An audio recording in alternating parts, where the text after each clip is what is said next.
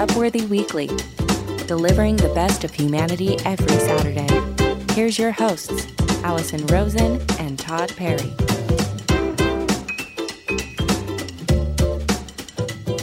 Hello, everybody. My name is Todd Perry, a staff writer at Upworthy, and with me is the wonderful Allison Rosen. Allison is the host of the super popular podcast. Allison Rosen is your new best friend and childish with comedian Greg Fitzsimmons. On the show today, uh, we're going to review some of Upworthy's most popular and engaging stories from April 18th to the 22nd. Before we get into that, uh, as you know, uh, Allison, we're always, you know, as a new podcast, we're always looking for new, fun, cool ways to promote the show and let people know that Upworthy Weekly is out there. It's the greatest podcast on earth, and everybody should be listening. I mean, last week I suggested that if they're going to revamp Mount Rushmore and they're going to put non presidents on there, they include you and me. And somehow not everyone went for that. And I feel like that was some outside the box genius thinking. So if I'm going to put myself on the line and make myself vulnerable with my ahead of the times disrupting think I mean I'm a regular Elizabeth Holmes without the fraud. I think you know who I'm talking about. But if you guys are going to just nix my idea, I'm done suggesting things. So I'm glad you've brought some ideas to the plate today, Todd. Well, I mean, I do love the idea of us being carved in granite in a remote part of Wyoming, and everybody that drives by goes, "Who's that?" And then you go, "Oh, they have a pot. They have a podcast. Check it out." You know. You're right. I guess there would have to be a like, there'd have to be an asterisk under us, and then there would have to be a lot of signage. It's not the most succinct idea. No, but you know, again, there's no bad ideas on the Upworthy uh, marketing tip. So Just uh, bad people. That's right. Just us. Uh, so what happens is this morning, my buddy sent me a, a TikTok video of a rapper, uh, cultural icon, and uh, Long Beach hero uh, Snoop Dogg, and you know I always like it the fact I get like tons of TikTok videos from uh, my my buddies that are all like in their mid to late forties, like huge with the uh, old guy set, but. So he sends sends me this, and it's Snoop Dogg talking about how much he charges to get on a track. It's what it costs to get on a song. If I didn't want to go that route, which obviously we Oh, want two hundred fifty thousand. two fifty. Yeah, So if somebody gives you two hundred fifty thousand. That means that you'll you jump get on about sixteen bars. sixteen bars. Mm-hmm. And when it's time to do the video, I need to get another two fifty about it. All right, big And money. Is you, that only, and you only got an hour, so get to filming. So I heard that, and then I thought, ding. What if, you know, I nicely hat in hand walked into the office of Joseph R. Upworthy, mm-hmm. who is the founder and CEO of Upworthy. He's kind of a he's kind of a Willy Wonka esque kind of guy, but with a little bit of a temper. But so I walk in and at the end of his very, very long desk, I sit down and I go, you know, Joe, I think I got a great idea for how we're going to take this show to the top, like top of the iTunes charts. We're going to get Snoop Dogg to come on the show. And you know what? All you got to do is pay him. And you know, it's r- roughly he's affordable. He's going to come on for do an hour for 250 grand and then also spit a sweet 16 which, mm-hmm. you know, Alice and I can do with him. And then, you know, we could do a whole episode called like Snoop Worthy. snoop worthy yes.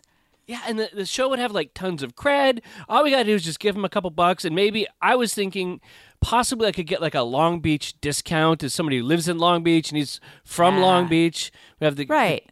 The Cliff May Ranchos meeting up with the East Side. You know, I I, I think it would be a hit. I think the kids would love it.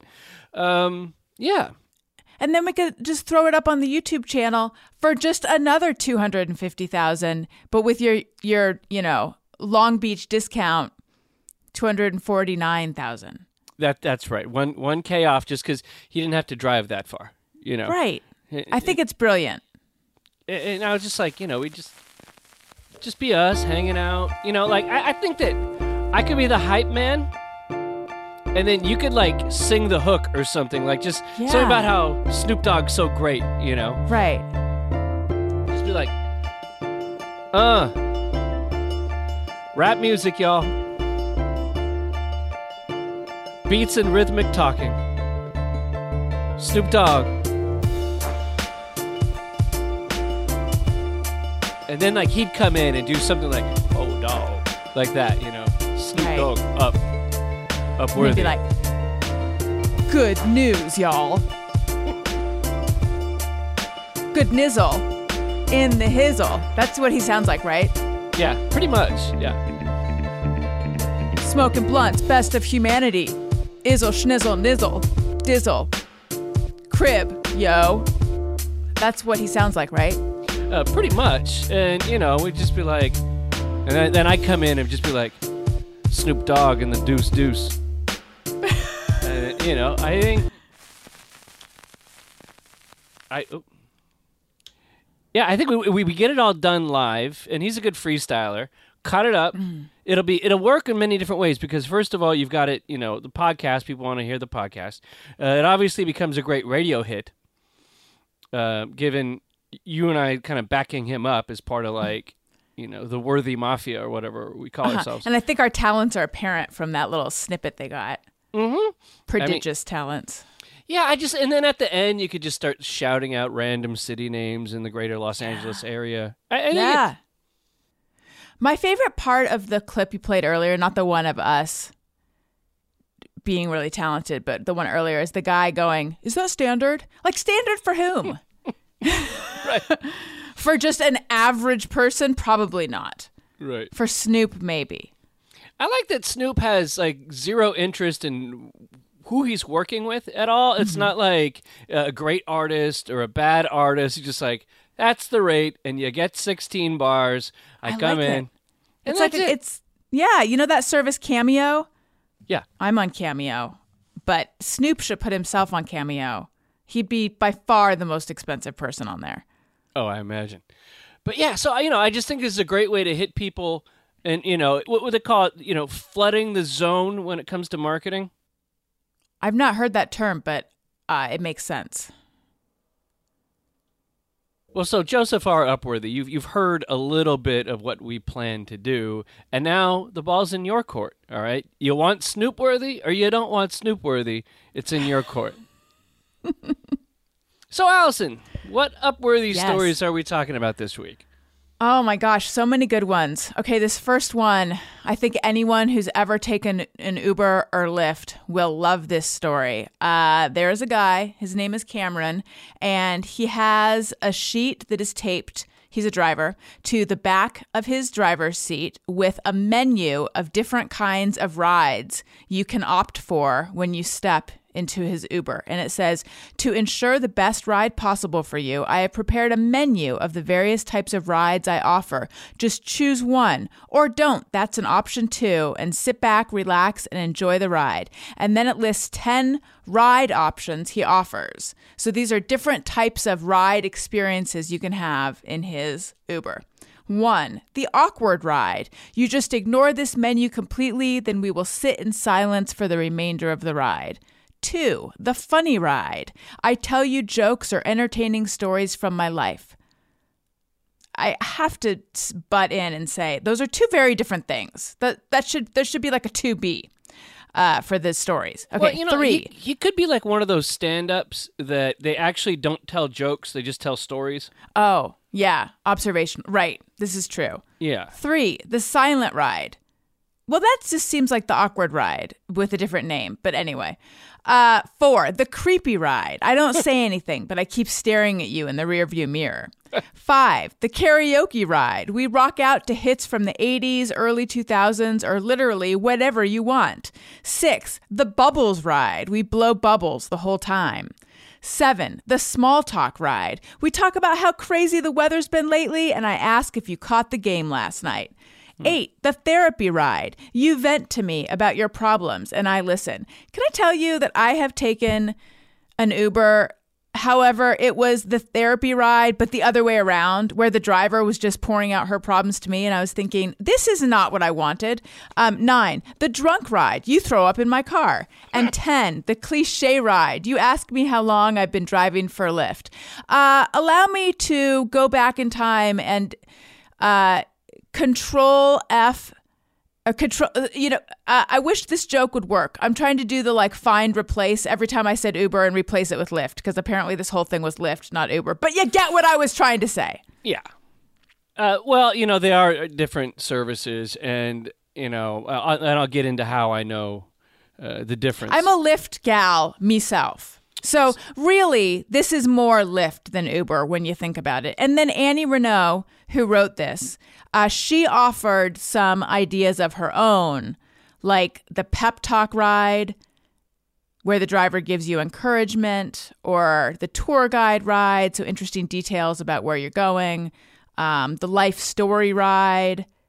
You each share your life story for half the ride, the deep questions ride, the high school debate ride, the pretend persona ride. That just sounds like an improv game, which sounds awful. Um, so I love this idea. I, I love codifying it so that if you want, and this shows that I'm kind of an introvert, uh, if you just want a silent ride, you don't have to feel rude trying to like put on your earbuds or pretend you're on a phone call or something. You could just ask for it. However, I think that I would opt for the joke ride so I could hear jokes, and then I would wish I had opted for the silent ride. yeah. So you, what, what ride are you going for here? I'm going to go for okay. In my heart of hearts, I want the silent ride. But okay, allow me to tell a quick story. I think I've talked before about when my sister and I were in France and I insisted on speaking French, even though I can barely speak it and I can understand it even less. So we couldn't get around, and everyone there speaks English. But I just, the indignity of speaking English when I was in their country, I wouldn't go for it. So I, we couldn't find anything. Um, this is back before you could find, you could locate everything on it. I didn't we didn't have smartphones. This was in the Middle Ages. Anyway, but while we were there, we took uh, a tour bus where you um, like a tour bus around town and you wear uh, headphones and there's a tour in like 11 different languages and you just you know find your language and then you listen to it however because i potentially this is like undiagnosed ADHD. I don't know. I spent the whole time just switching channels, listening to it in different languages. Again, not understanding it. So I like to explore. One time I was in a hotel that had a sleep number bed. I don't think I slept a wink because I was like, I got to find my number. And I had to just, if there's a menu, I got to explore the options. So what I'm saying is, I know I want the silent ride, but knowing that there's an option where the guy tells me jokes, the funny ride, I would ask for that, and then I would be trapped listening to these terrible jokes. No offense, maybe they're funny. It, the problem is, if he was actually funny, he probably wouldn't be driving a Lyft. You know, Maybe. like if this was A grade, Yes. I'm thinking it's going to be more like the kind of quality humor you get at like comedy traffic school. Yes, you're probably right. Yeah, Right. So it's going to be painful. I, I already regret that I chose this, even hypothetically. What would you choose? you know, I'd probably go for the small talk and then try to quickly elevate it into big talk. You know, Oh my God, why are you doing that? uh, Just, just, as a challenge? yeah, just as a challenge. I try to, I try to, you know, up the game a little bit. As somebody who talks professionally, I feel like I can maybe move him into new corners, into deep and scintillating conversation from something that starts with like, yeah, uh, hot day today. You know, um, so But I, I see, as somebody that talks professionally, I feel like that's like I'm a doctor. I'm not a doctor, but I feel like it's like saying I'm a doctor, and in my spare time, I like to diagnose moles at parties or something. You know, it's like, don't you get enough talking in your with me? What am I not providing you, Todd? That you have to talk to ooh, to Lyft drivers. Because I want to talk about the Dodger game last night, and that's just not happening here, okay? Okay. I want to talk about why Kershaw was pulled, okay? He was not pulled. He had a perfect game in the seventh. But, okay. But if sometimes I'm the silent guy, uh, you know, just depending on my level of intoxication when I get into the Lyft. Um, Well, But- there is the drunk ride, but that one's the way Cameron, the driver, put it. That involves you throw up in my car. I'm surprised he doesn't tack on an extra charge for that. There should be one. they do charge extra. You know, I have a confession to make, which I feel I should have should have screamed like Dave Grohl. I gotta confess it to me. Yeah. What then- is it? And then go into a hour long conversation about how Pat Benatar influenced Nirvana. Anyway, sorry, sorry. Sorry, can't can't rip on Dave Grohl these days. Um, No, it feels wrong right now. yeah. So a couple years back, I drove a Lyft. What? I know, just let it let it let it settle. Uh, There's Um, no shame in that. No, no, not shame. What happened was uh, I had put down a deposit for season tickets to the Las Vegas Raiders as they were building the stadium in Las Vegas. And the thing is that in order to get season tickets, you have to first put down a seat license fee, which is not cheap, mm-hmm. which is pretty damn expensive. And, you know, because Is be it like Snoop money? it's not quite Snoop money depending on where you sit, but it would be the equivalent of me going, you know what? Our family could go on like three, four trips to Hawaii, or I could have, you know, my seat licenses for the Raiders. So I made a mm. deal actually where I'll go, I'll drive for it. I'll just go out and I'll hustle. And so that guilt free, it's not coming out of our bank account. The kid's like not going to a year of college uh, because daddy had to have his Raiders seats. So I went out and I hustled and I made all the money to pay for the thing just driving Lyft at night. And honestly, I loved it. It was a blast, you know? How long did you drive for? I think I'd go out enough. It was like I needed to make four hundred dollars every month, so I just went out like I don't know five nights a month or whatever for like three hours. You know, and I just go down pick up drunk people in Belmont Shores or downtown Long Beach, or sometimes you'd wind up in the butt end of the San Fernando Valley because you picked somebody up or whatever. But um, yeah, it was actually really fun, and the for just kicking around driving, the money wasn't terrible, and I hit my goal. And I have a just I we could do five shows on Todd's favorite Lyft driving stories. But the cool thing was I did it and boom. And so then whenever I sit and I'm sitting in my luxurious seat in section 411, I uh, I go, you know, you earned that, Todd. You you earned that, and you you set set a goal and you achieved it. But Good for you. yes, and I was I was once assaulted while driving Whoa. driving the Uber.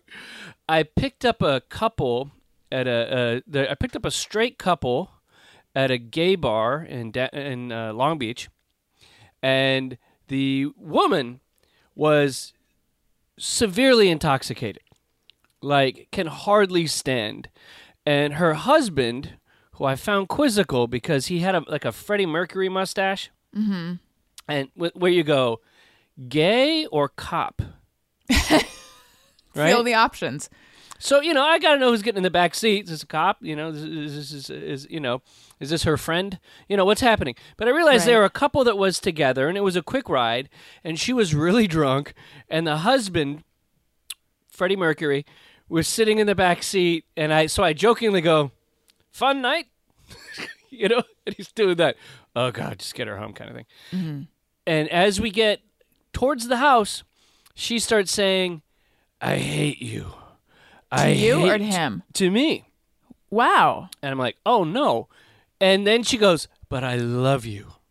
And I'm like, oh no, this is this is becoming, you know, a scene from Bullets Over Broadway. And so I'm like, oh God.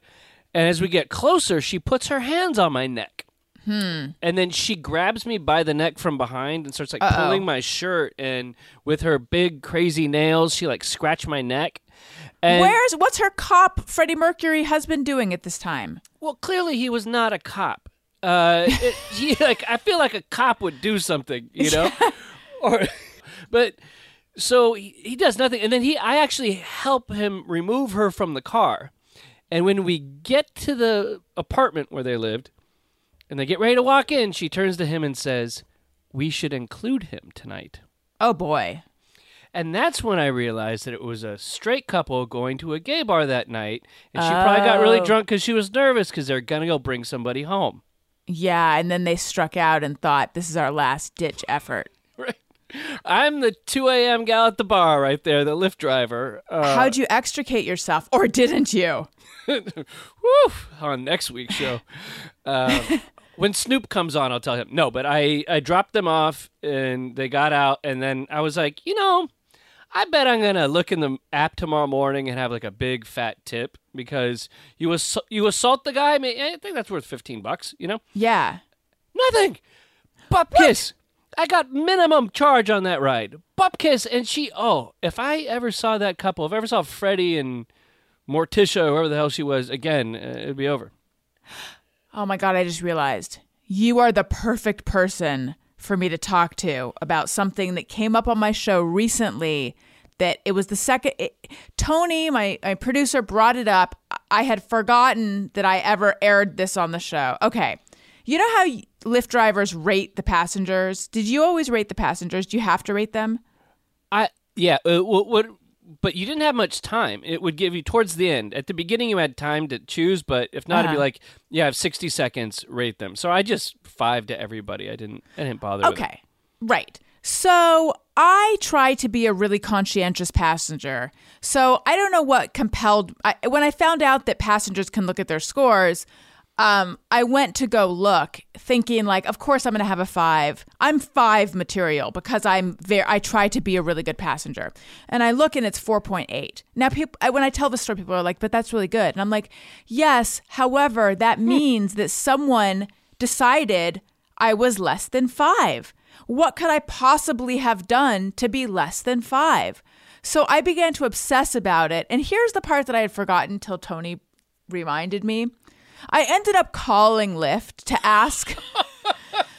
I know you can't give me much information, but is there any way you could just indicate was this like one person gave me a real bad score or like a few people gave me le- you know i just wanted just just anything they could tell me and they just kept repeating we are not at liberty to give you that information. We're not at liberty. And i was pushing like you know i because a couple times i had guests on my show who didn't have cars so i got them lifts. Like you know maybe those people got you know of course it couldn't have been yours truly so maybe those people had less than perfect scores. You know do you happen to have the dates? And they just wouldn't tell me anything so, what were reasons? So, you only ever gave people fives, though, is what you're telling me? Yeah, I feel like if I was like a professional Lyft guy that did it every day, then maybe I'd be anal about that and care about the company. But it was more just like, okay, I, I want to go make a hundred bucks tonight, you know.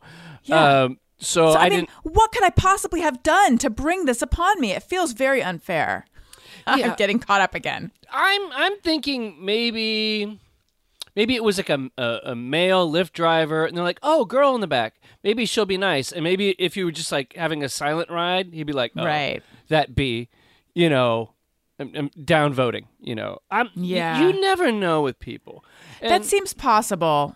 Seems unfair. You could have left some crumbs in the back seat. Like I would find weird. I don't found even. an- I don't even eat in. I. I won't even eat in a. I, I say I won't even as if it's like you should be able to. No, I remember reading like it's considered totally rude to ever eat in a car, so I don't. I don't eat in a Lyft. But yes, you know what it is. I think there was one time we were going to an airport and we were getting all the kids in the car, and I think that that. Except we tipped him really well, but I do think that we were probably on oh wait a minute also in san francisco there was like a group of us we could have been on that guy's last nerve because there were i was not drunk but i did have a couple friends i don't know i can think of a couple instances now that i think about it where maybe it was a little irritating i was perfect but maybe the other people in the party were irritating sure, you're never grading at all. It's never. Never. You know. you know. i can't I no. you know, I had I had there's just like a lot of mysteries sometimes when people got out of the car. I'd be like, what was their deal? Like one time I, I picked up a woman, I think in Lakewood, California. Seems seems right. And I pick her up and she had to go to a Walgreens. So I drove her to the Walgreens and she went in there to get like a prescription. And then she comes back, and I think from looking at the thing that I'm taking her to Walgreens, I'm taking her back home, and it's a quick little ride, whatever. So I, I'm driving her back, and then she asked me to go a different direction, not towards her house. That's hmm. kind of weird, but she goes, whatever. And she goes, oh no, you're dropping me off at my rental car.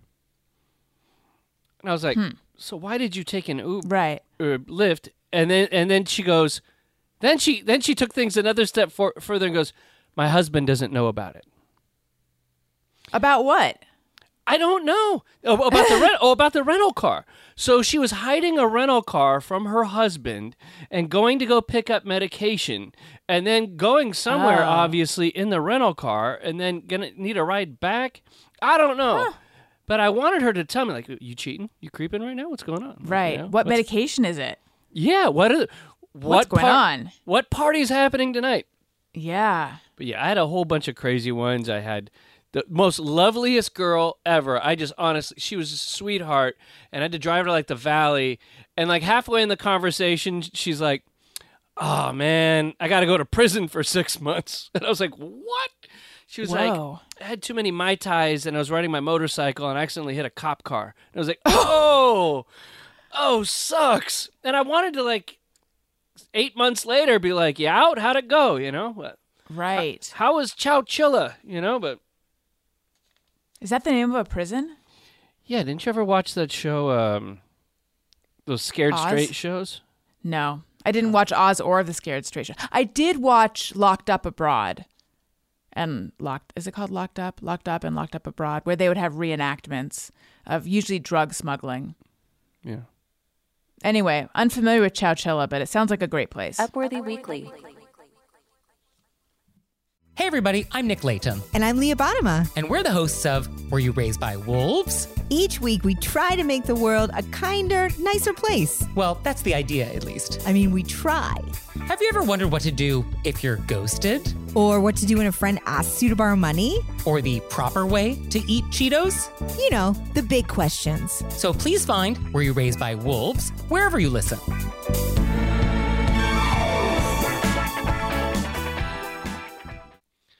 The sunscreen song is 25. Here's why the advice from the Gen X anthem is still important. And uh, I actually wrote this this week, and it was because I was I forget I was writing some other piece, and the idea of wearing sunscreen came up, and then I was immediately transported to the late 90s. And the Baz Luhrmann song, known as the sunscreen song. Obviously, you're familiar with this, Allison. Yes, I well, I remember. This is how old I am. I remember when this uh, graduation speech was popular, and everyone attributed it to Kurt Vonnegut, and then it came out that no, it wasn't him. So I remember it before it was even set to music. Oh wow! So you were you you knew the band I'm the band. 116. You knew the band before the band knew they were a band. That's right. You know. So yeah, there was. I guess there was a columnist, and her name was uh, Mary Schmich for the Chicago Tribune, and she wrote like a fantasy to the graduating class speech in 1997. And I think everybody who's reached a certain age gets to the point where they think they can tell the youngins how to live their life, you know? Like I get a little I get a little preachy when I'm talking to like my nieces and nephews about, hey, you know, you know if you like the girl, here's what you do, you know. Like thinking I know I met you know, put that money away right now, you know, whatever, you know. No.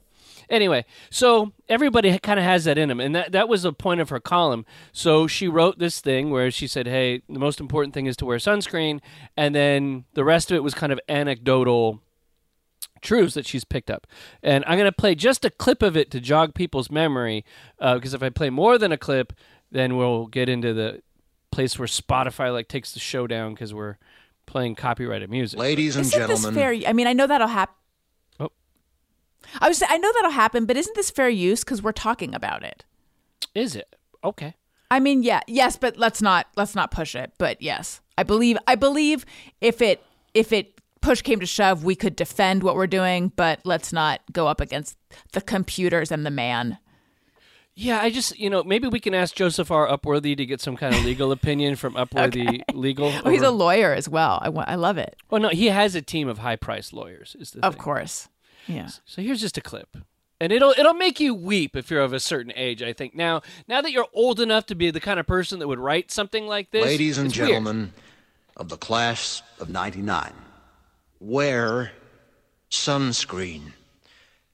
If I could offer you only one tip for the future, sunscreen would be it. The long term benefits of Cue the music. sunscreen have Oh. been proved by scientists, whereas the rest of my advice has no basis more reliable than my own meandering experience. I will dispense this advice now. Into like a Sugar Ray sounding guitar and beat right here. Every morning. Enjoy the power and beauty of your youth. Oh, never mind. You will not understand the power and beauty of your youth until they've faded. But trust me. That's n- that's not true for us because the power and beauty of our youth has yet to fade. By the way, it's still shining bright. That's right. In 20 years, you look back at photos of yourself and recall in a way you can't grasp now how much possibility lay before you and how fabulous you really looked. You Yeah, that's true. Throw myself off a bridge.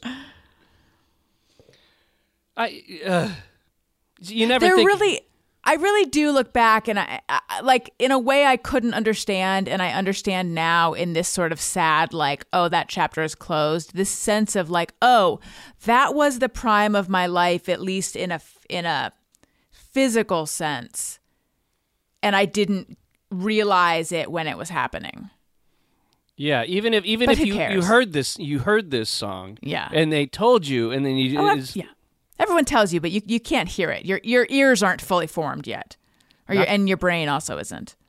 if everybody could just remove that part of the brain that goes not going to happen to me Yeah. at that age, how great would life be? You know? are Yeah. not as fat as you imagine. Yes, I am. I Actually, I am. Don't worry about true. the future. Just- Or worry, but know that worrying is as effective as trying to solve an algebra equation by chewing bubblegum. Kind of deep at the time, and now it just sounds pretty facile. I, I think it'd be a hard sell to you saying not to worry about things. Yeah. so basically the song goes on and on and it and it's it's great. There's a lot of stuff in there. There's like um a, lot of advice in there. Like don't be reckless with other people's hearts. It's actually a really beautiful thing. And, and again it goes on and on. You can listen to it wherever you like but or not in hindsight I, I thought the song was kind of powerful and just how unlikely that that was like a huge hit song that you saw on MTV all the time and you saw, you know, yeah, you heard it on KROQ out here in Los Angeles and it was something that was around for a while and then I feel like everybody forgot about it. It's not like something Yeah. from the 90s that you, you know, you're going to hear other stuff from 1999. You know, it's kind of like the swing thing we talked about a couple shows ago where that was like massive and then everybody forgot it happened. Like we all just wiped our hands of it. Right. Wasn't it in Romeo and Juliet? They were remixing a song from Romeo and Juliet and then said, Oh. "Hey, this Vonnegut piece will go well on it." But I it's so. I, I looked at it and looked some of the, the claims uh, at the advice to see if it was actually worth taking. And the one thing they say, one of the famous lines is, you know, do one thing every day that scares you. And research shows that the greatest opportunity for personal growth is to step outside one's comfort zone. And also, uh, exposure theory that we, when we expose ourselves to our fears, we have the greatest chance of overcoming them. Uh, and there's another bit about don't waste time on jealousy. And uh, I found some professors that make a point that we live in like the period of the most jealousy ever because every mm, day we're on that. media. Yeah, we're on that IG seeing perfect thighs and you know perfect kitchens and perfect children. Then also they say, you know, remember compliments you receive, forget the insults. That's We've ta- smart. We've talked many times on this show about how there could be 15 positive reviews, and by the way, leave one on iTunes. And then, but there's that one that you never forget. yeah. Um, yeah, so I you know went through it, and you, you guys can read the article if you like. But there's a whole bunch of stuff about how the things that the gal who wrote it said, which she posited as just anecdotal.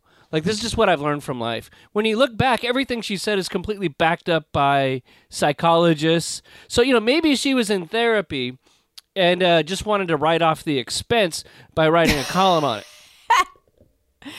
That would be weirdly attributed to someone else for a long time. Yeah, that's gotta suck. But I guess this That's, woman it's weird. Yeah. Because it's the, I mean, nowadays, if that happened, it would take less than an hour and a half to find out who really wrote it. But back then it was like weeks, which I don't understand. And well, because it was like 1997, 1998, and Yeah. for, the internet was slow. First of all, there wasn't a lot on mm-hmm. there, and you and Right. Vonnegut, and- Bagong, bagong, bagong. That was the yeah. sound. And then I'd have to like you'd have to go into a chat room to find this out, and I'd have to pretend Right. like I was a woman, and then finally someone would say, "Hey, go you know chat with this person. They they know Kurt Vonnegut personally," and then you know Upworthy Weekly. Yeah, you'd go into a chat. Sorry. I'm just cutting you off. Weekly. Sorry, no, Allison. Upworthy I was gonna say you'd go Stop into a chat talking. room. Stop talking. I was gonna say ASL. Remember that? ASL. Age, sex, location. Oh yeah, yeah, yeah. It's a chat room thing for our young listeners. Upworthy Weekly.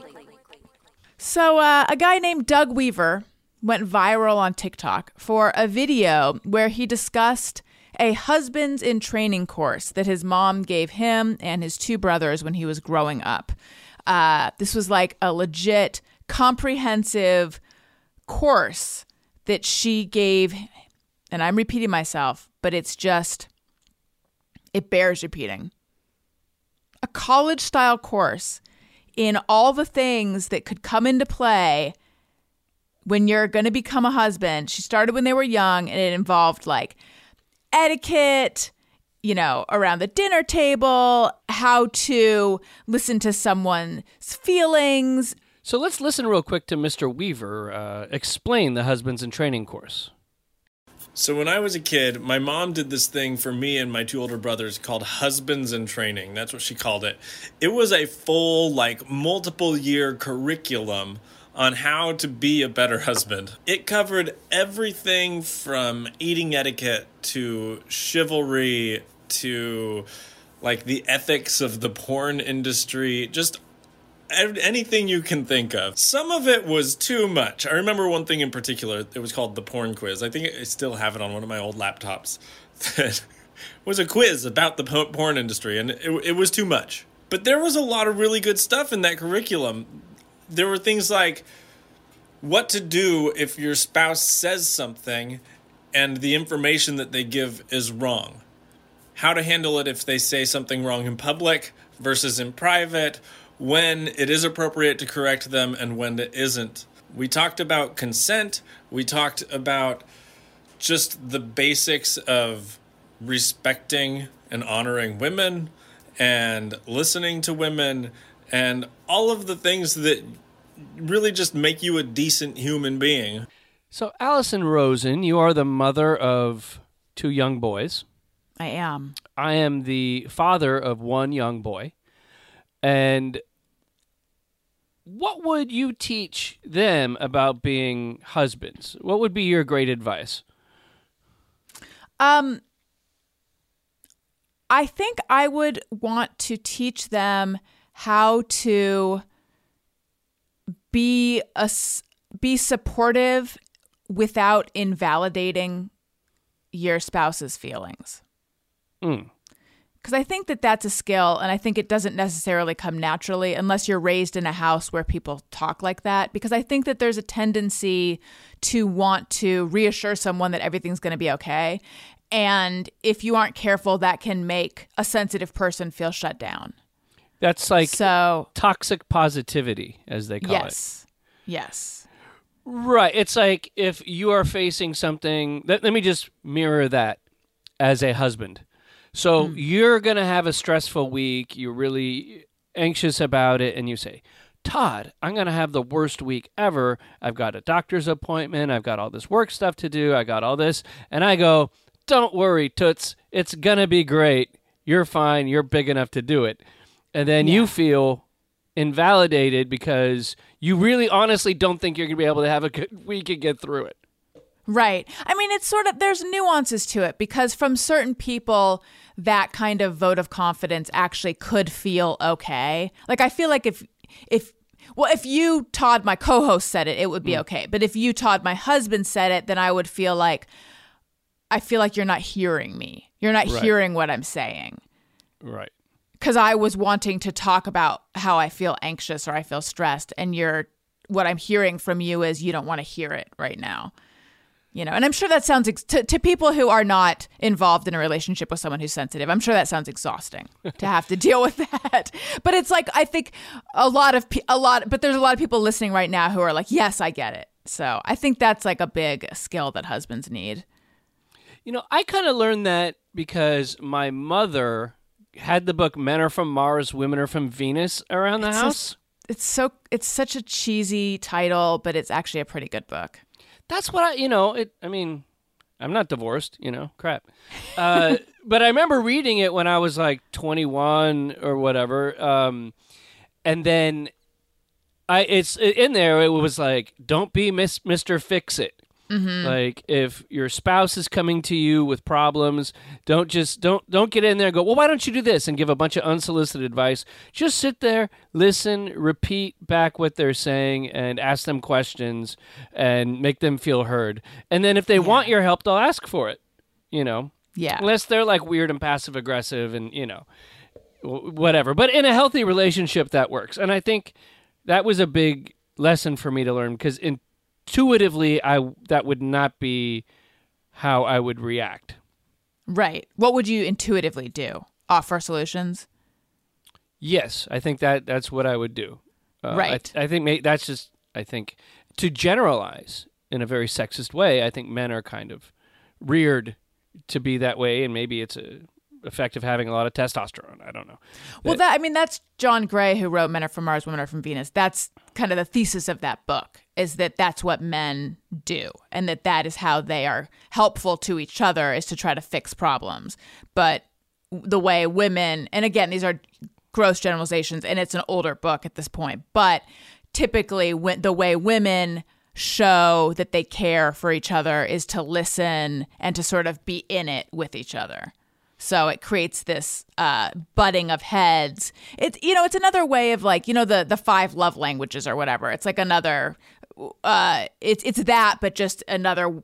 It's just another way of putting it that way. It's just like it creates this butting of heads when women expect one thing and then they feel shut down but the men the dude was like just trying to help etc what would what would your husband in training course involve The funny thing is that was one of them. Don't try to fix it. Just listen and, and be supportive. Uh, another thing, I think it's um, to be fair. To be fair in their relationship, you know, making sure that you're again you're giving your half, you know, or more than half or whatever, like, and be fair to the other person. I mean, and, and not just being fair about household duties, but it's also being fair, not overly judging people about things. Like know that the person you're with is not going to be perfect and to go okay cool you messed up big deal. I'm not going to use it to beat beat you over the head. And i think lots of times there's a jockeying for power in relationships that people oh caught you slipping. Now i'm going to make you pay for it. And that seems un- unhealthy. Um, but yeah ju- don't keep score. Yeah, and I think also as a man, and as I think lots of times women in, a heterosexual relationship, that women give more and are expected to give more than they receive when it comes to doing things like child rearing, domestic stuff, and at a time when both people tend to be making the same amount of money, uh, roughly, or having the same amount of professional responsibility. Um, still, the onus really isn't on men to still be even and all those things. So I think a big thing to have a healthy relationship and not creating resentment is just to be fair about everything, and then also realize that you know what.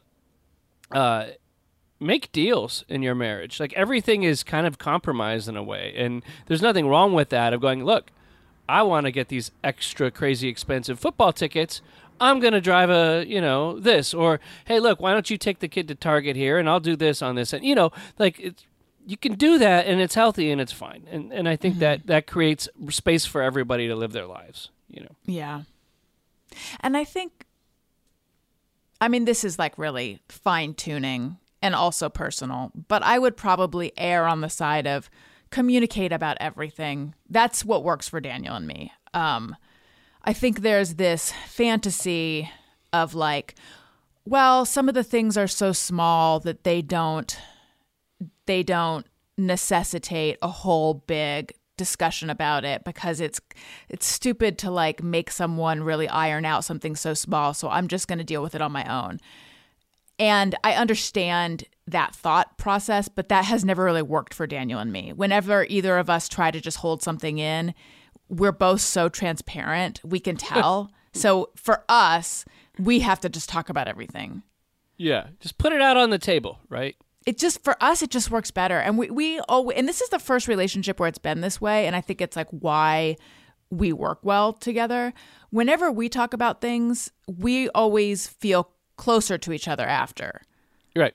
i mm-hmm. never really had that before. I, before it was always like okay i'm glad that i tried to talk about it but now i just feel like that didn't go well and i don't now i have to like put myself back together and i feel icky Feel like you just survived a conflict versus just kind of made Yeah. something work. yeah yeah So, and you know, I got a little overzealous in the prep, Allison. And I started thinking, Okay. what if I was making a wives class? Uh oh. I should have seen this coming. This you is- want this- equal time. Yeah, no, I just I just started thinking like, you know, if I had a daughter and I was teaching her how to be a good spouse, I would say, you know, if you're gonna talk to me, you're gonna if you're gonna talk to your spouse, make sure make sure you're in the same room. like, don't be like Todd or whatever the spouse's name is.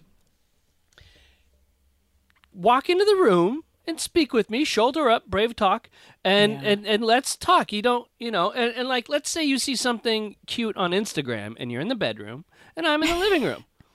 You walk out and show it to me because you think it's cute. You don't say, Todd, come here, look at the Instagram, and then I got to run all the way up. And, I mean, your your spouse has to do that, Yeah. you know. And also keep your monologue internal.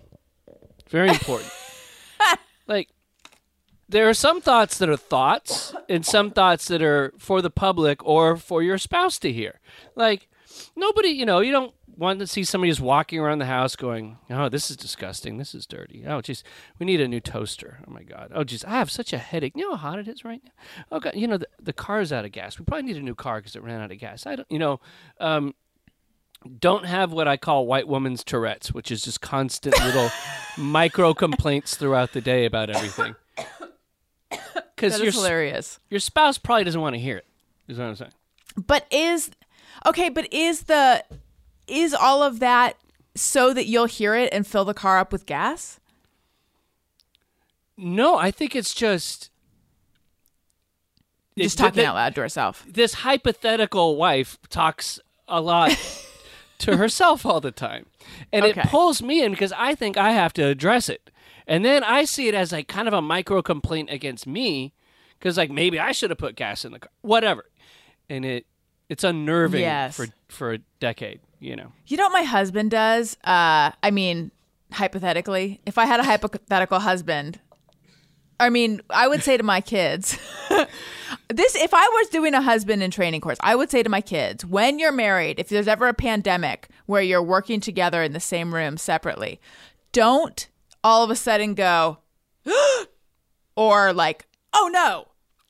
or, "Oh Jesus." And then when your wife says, "What?"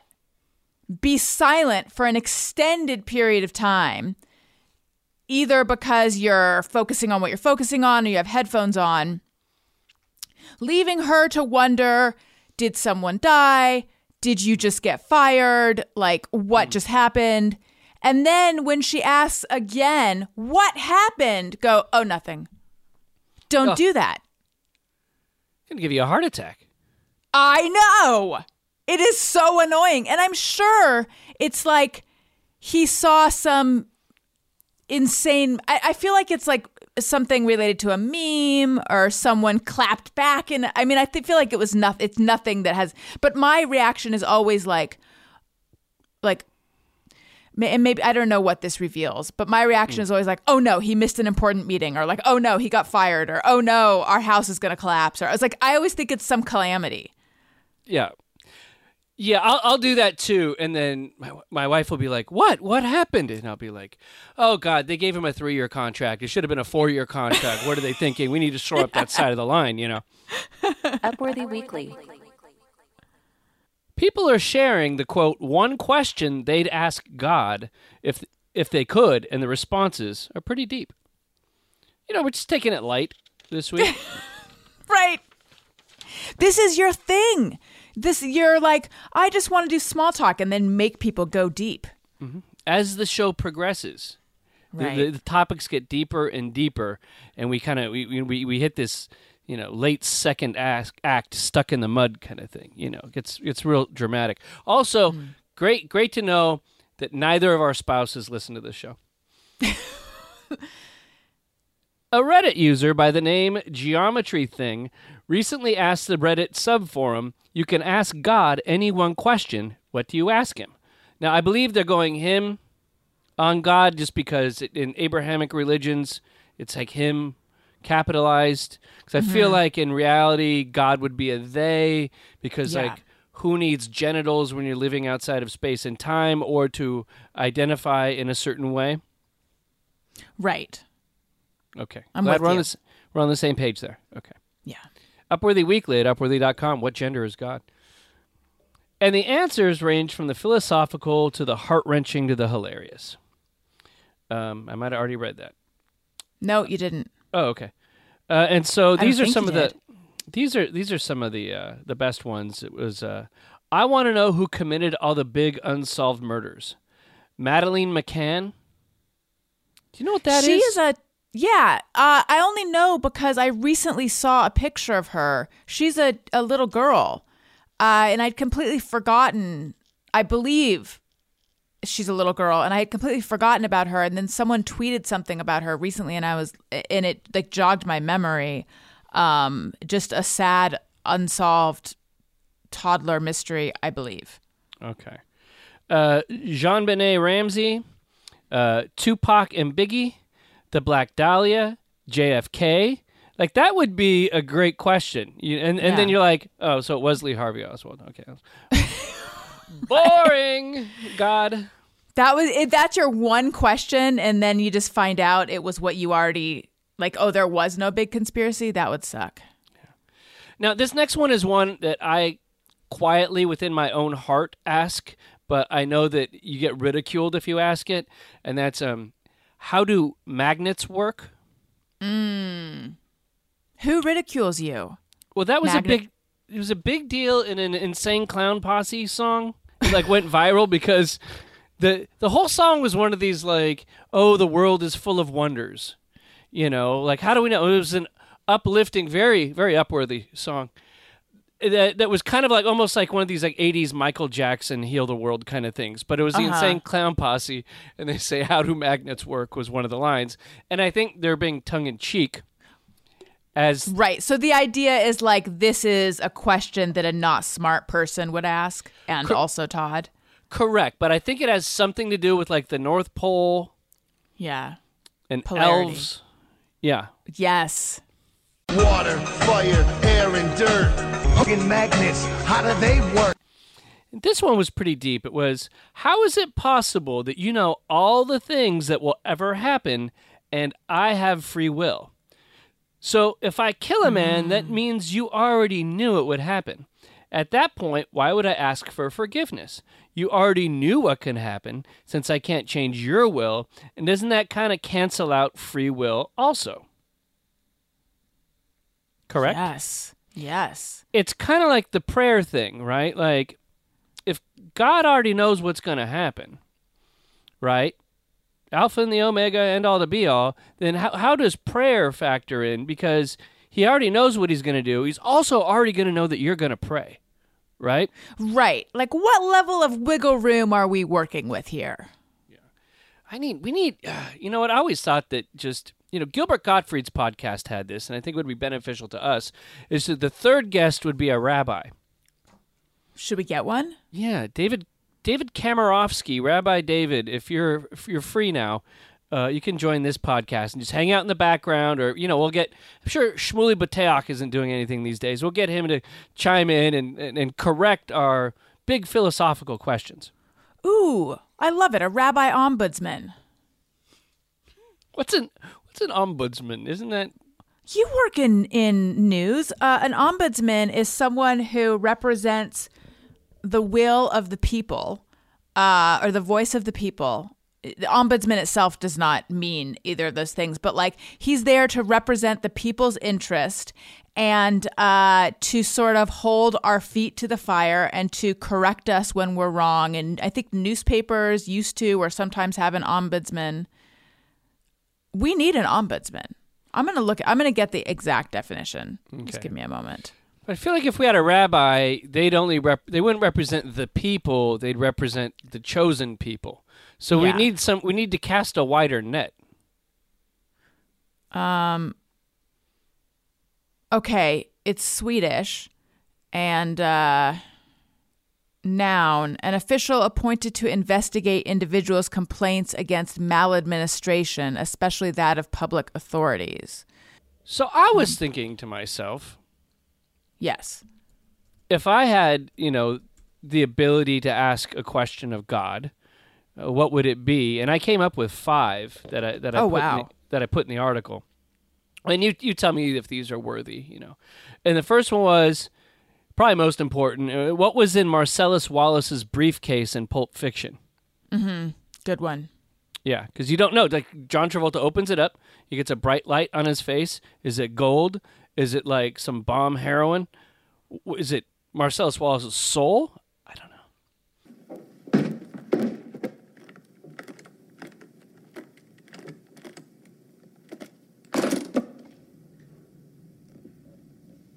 We happy? Vincent. We happy? Yeah, we happy. Look, Uh, the next one would be, can I have my dog Murray back now? Mm, yes.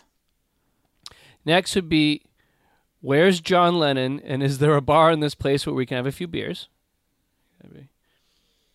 And then the next one this is this is again this is why we need an ombudsman or a rabbi ombudsman to come in, um, and that's so if God allegedly heals people, why is it always something internal that we can't see? And you know what I'm saying? Like it's never like a limb grows back.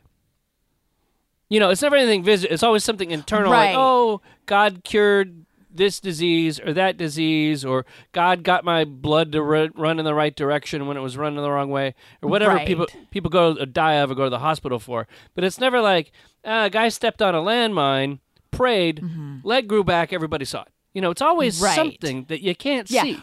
Like, because they say God works in mysterious ways. Why does it have to be so mysterious? Yeah.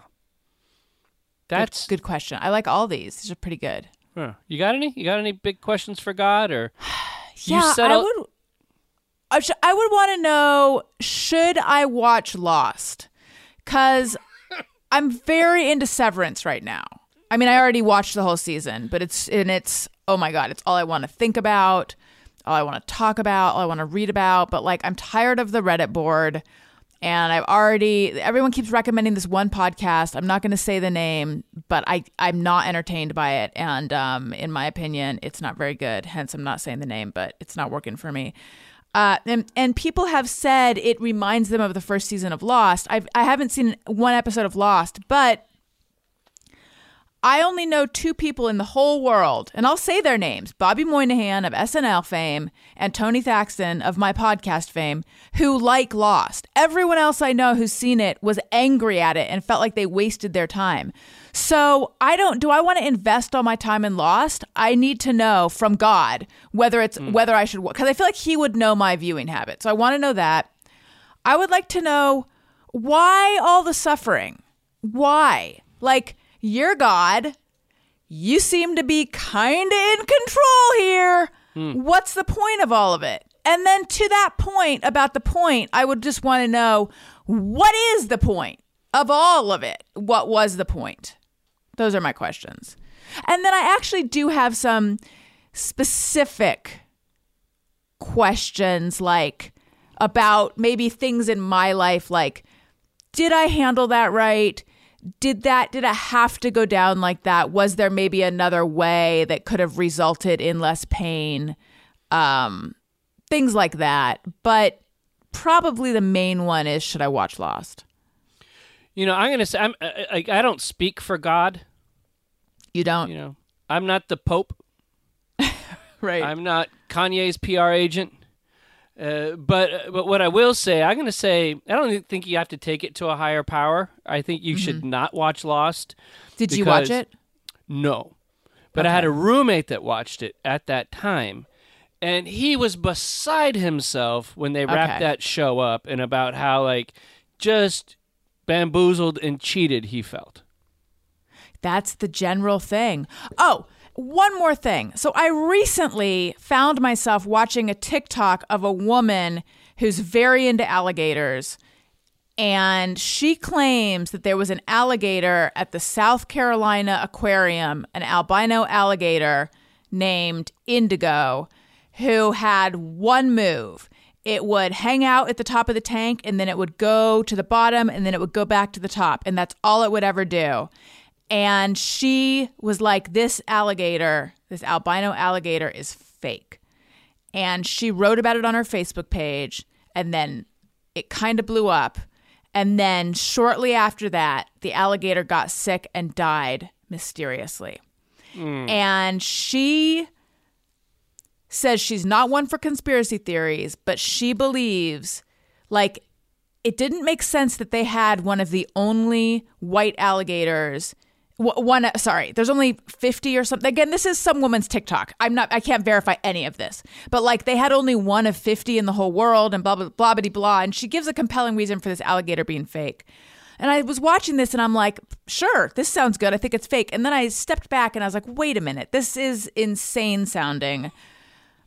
This is one of those things where while you're watching it, it sounds, I, I don't think this is true. So I would like to, if I could just get a like one and a half questions in, I would also want to ask God, is there any truth to this TikTok?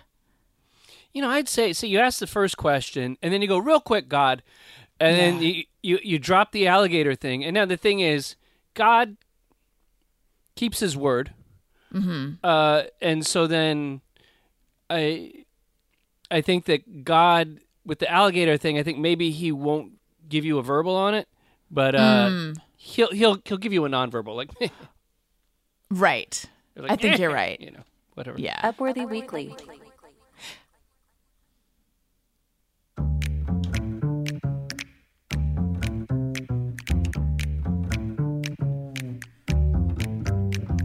It's time to rate your week. Have something great happen this week that you just have to share with the world? Tell us about it by emailing us at upworthyweekly at upworthy.com. I always feel like I'm in Twin Peaks when I hear this song. Um, so, Allison, on a scale of one to five, one being fantastic, five being completely transplended, rate your week. I'm giving this one a 3.5. Um, I did my first in person group show, which was pretty exciting. Uh, however, that day I found myself feeling pretty anxious. I was just nervous to have people over again, and not even from a COVID perspective, just a social anxiety perspective, I think. Also, um, you know, I had mentioned that our babysitter has been out with mono. She's actually back today, which is so wonderful. Um, and she's feeling better. But it's been it's been hard uh, Wait, without wait, her. wait, wait, so wait. that has wait, wait, wait, wait, wait. Sorry, I, I'm sorry to interrupt. Yeah. I'm. I really. that was very, very rude of me. But go go for it. I don't know. You know, like you're not buying the white alligator. Like you don't think she has mono? Had Well, mono? mon- mono that only lasts like two weeks is not, it's not mono. Like mono is somebody who was alive in the 70s and 80s where everybody had the mono. Uh, Hmm. it, it lasted nine, ten years. You know, it, it was like it was like having long form COVID. It was like someone's got mono, they're not coming back to school. You know, I know. they're going to finish up I when they're know. 36 and they come back to school to finish their year. We had kids, you know, in the eighth grade that were 49 because they had mono and couldn't leave the house. I I think that like she actually I I think she might still have it. She's just she just feels well enough to come to work, and as long as she's not making out with my kids, we're okay. I know. Yes, it, it does last a long time. It takes a long time to resolve. Yeah. So I hope that I uh, here's hoping because I I don't know like she feels well enough to be back, um, and she seems to be. She seems like herself, but I wouldn't be surprised if she tires quickly. We'll we'll see how it goes. Um, but anyway, so I did the show and and that was fun. Um, and I went back to I had my first in person therapy appointment since the whole pandemic started, which Oh. was uh, I mean I've been doing it remote, but it was weird. I stepped into the waiting. She has a new office now, and I stepped into the waiting room and I saw all her like tchotchkes and stuff that was, you know, from her old waiting room in the new place. And I felt weirdly emotional. I didn't expect that. It just reminded me of like how long it's been since I've actually seen all her little books and I don't know, you know, waiting room stuff. And uh, so that was cool. So yeah, it, it was a fine, it was a fine, a fine week with some anxiety. Are you a better person this week than you were last? I feel like I'm, I, you know, I've been thinking about it. This expectation that we improve, it's unrealistic. Well, it's it's it's, it's part of your job as being on this show. I It was- know it's too.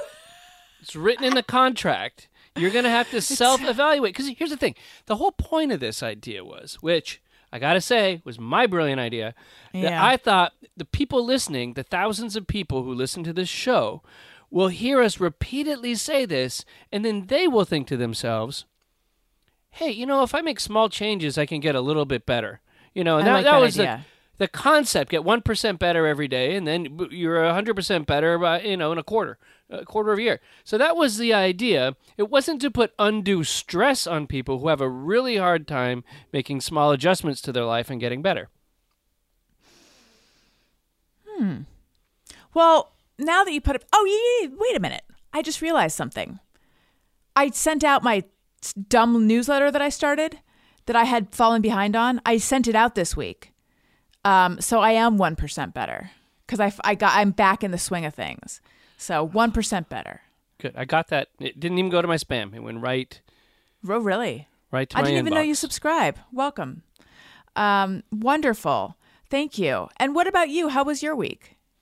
You know, it's a really busy week because, as you know, there's a lot of stuff in the background going on with this show that Yeah. uh, took up a lot of time and effort, and a lot. Of, I'm always biting off more than I can chew, so I made myself way too busy this week, and I think it really hit me when yesterday I had a cocktail and I fell asleep at 8:45 while watching Better Call Saul, and I didn't wake up till uh, like 11 o'clock at night. My wife goes, "Todd!"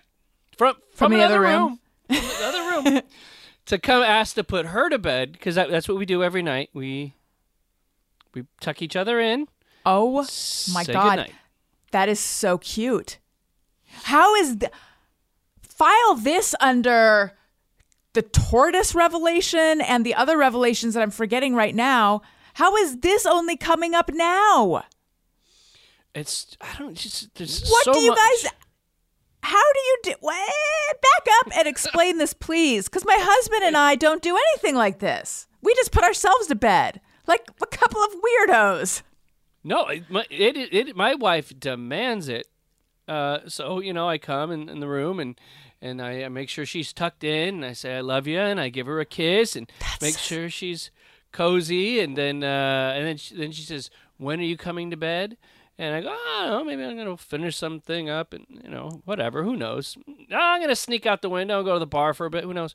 But and then I tell her, and then what happens is she doesn't realize she's been asleep, and like an hour and a half later, I'll come to bed, and then she'll go, are you, she'll go, oh, are you coming to bed? Like she she thought I just tucked her in, and then lied about staying up later, and then she Uh-huh. she mumbles to herself for a bit, and then she she finally falls asleep.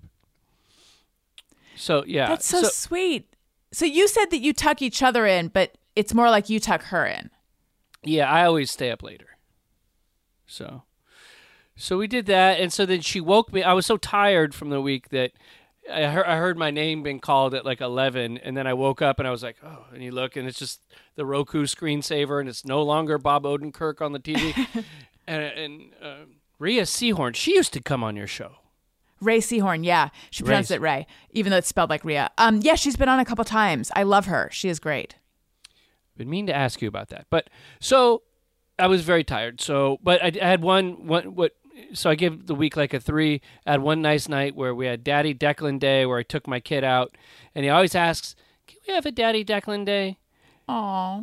because he knows that means pocket full of quarters dad has go someplace where there's pizza and beer in the dodger game and then i just keep giving him quarters and he runs around getting tickets or some crap and I, and I relax and eat something unhealthy um, so that was fun so that's why my week was eh, it's three That sounds pretty good. And are you a better person?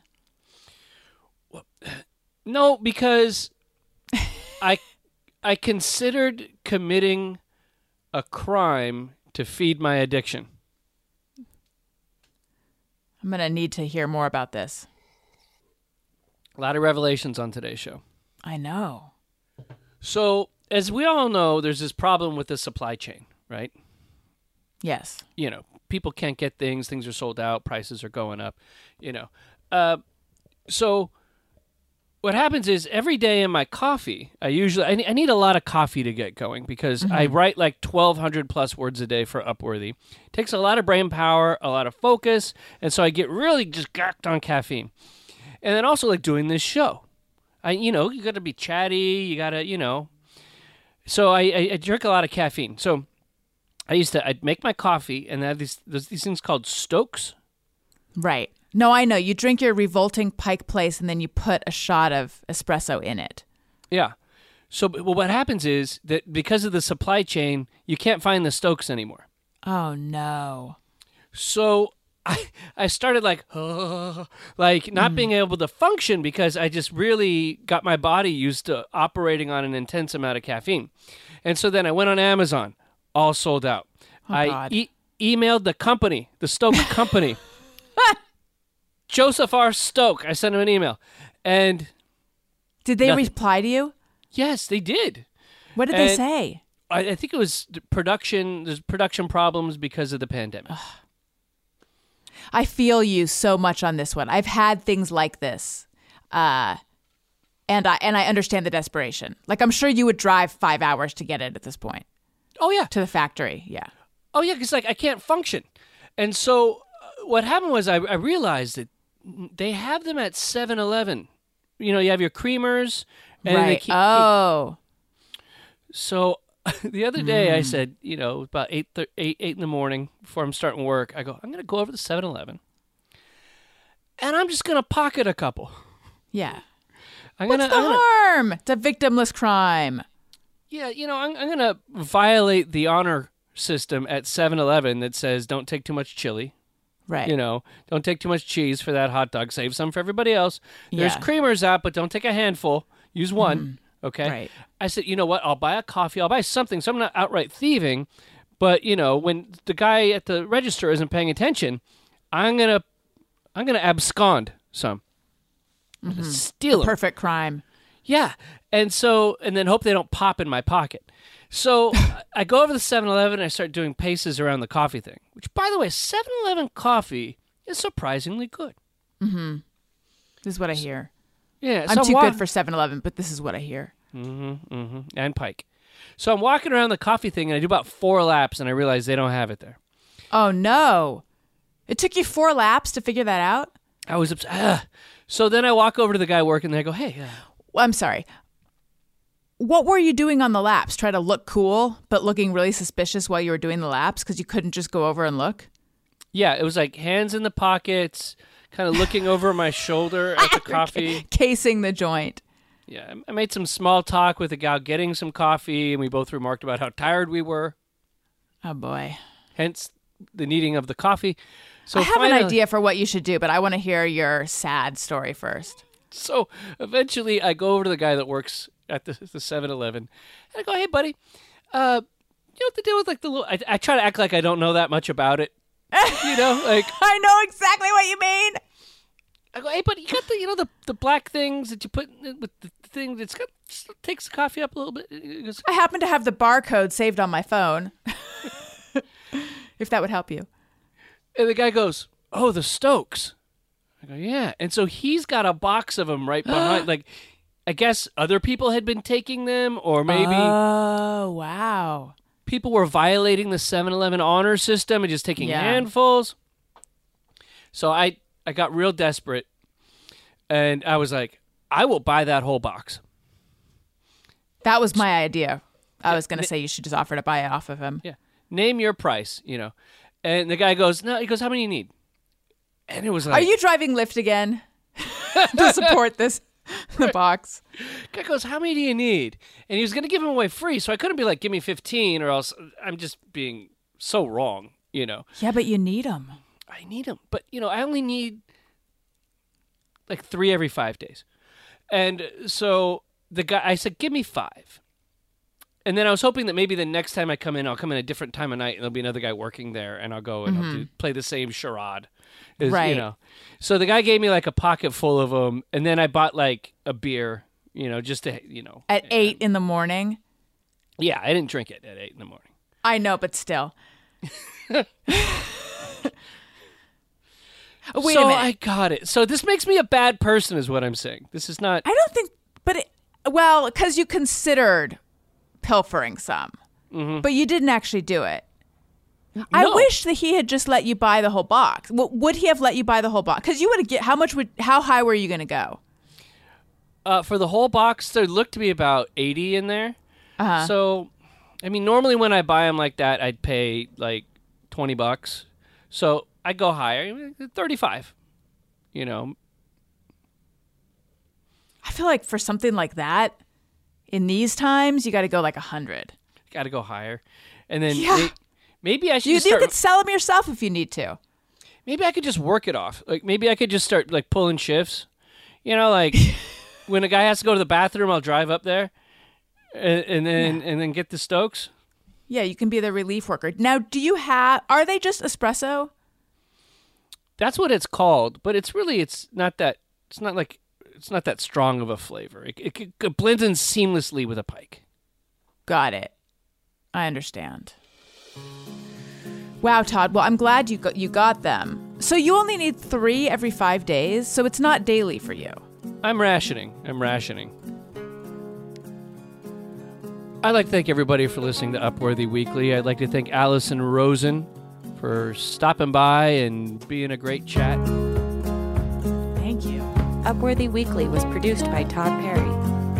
Follow Upworthy on all socials at Upworthy. Allison is on Twitter at Allison Rosen. And Todd at Todd A. Perry. That's Todd with one D. Questions, comments, or to tell us about your amazing week, email us at upworthyweekly at upworthy.com. I'm Marley Balin.